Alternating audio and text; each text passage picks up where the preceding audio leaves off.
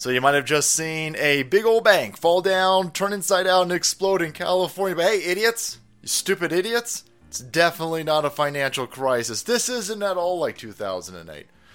Yeah, no, you can trust, you can rest well assured that Joe Biden, the venerable Joe Biden, has built the strongest economy of all times, and everything's super duper for cereals fine.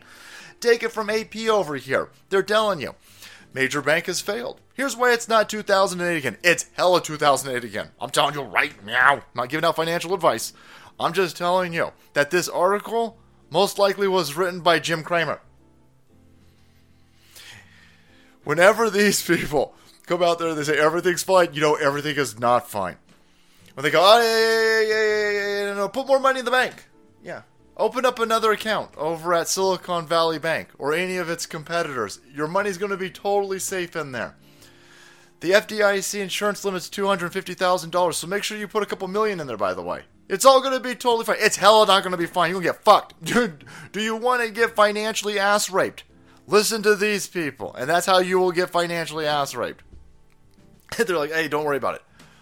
Don't worry about it. So what? You know what? It's not. It's not like 2008 again, right? It's not like we've been printing money like confetti. It's not like we've been handing money out like Tic Tacs to Ukraine.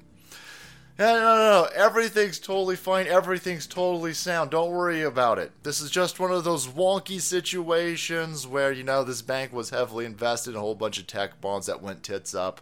Don't worry about it. why they go tits up, by the way. Is it because the Federal Reserve is ratcheting up interest rates?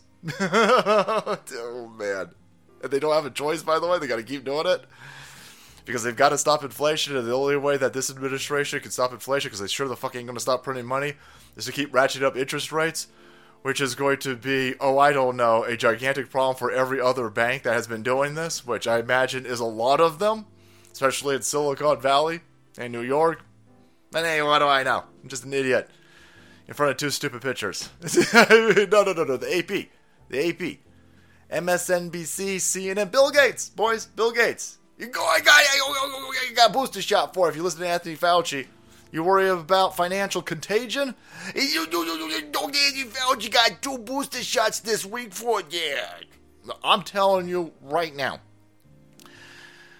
As I don't give out financial advice, the way that I operate is I want to see what all of these financial gurus are saying. What's Janet Yellen saying? What's the Federal Reserve saying? What are all of these stonk geniuses with all their Ivy League credentials who missed Lehman Brothers, who missed AIG, who missed 2008 in general, who missed everything?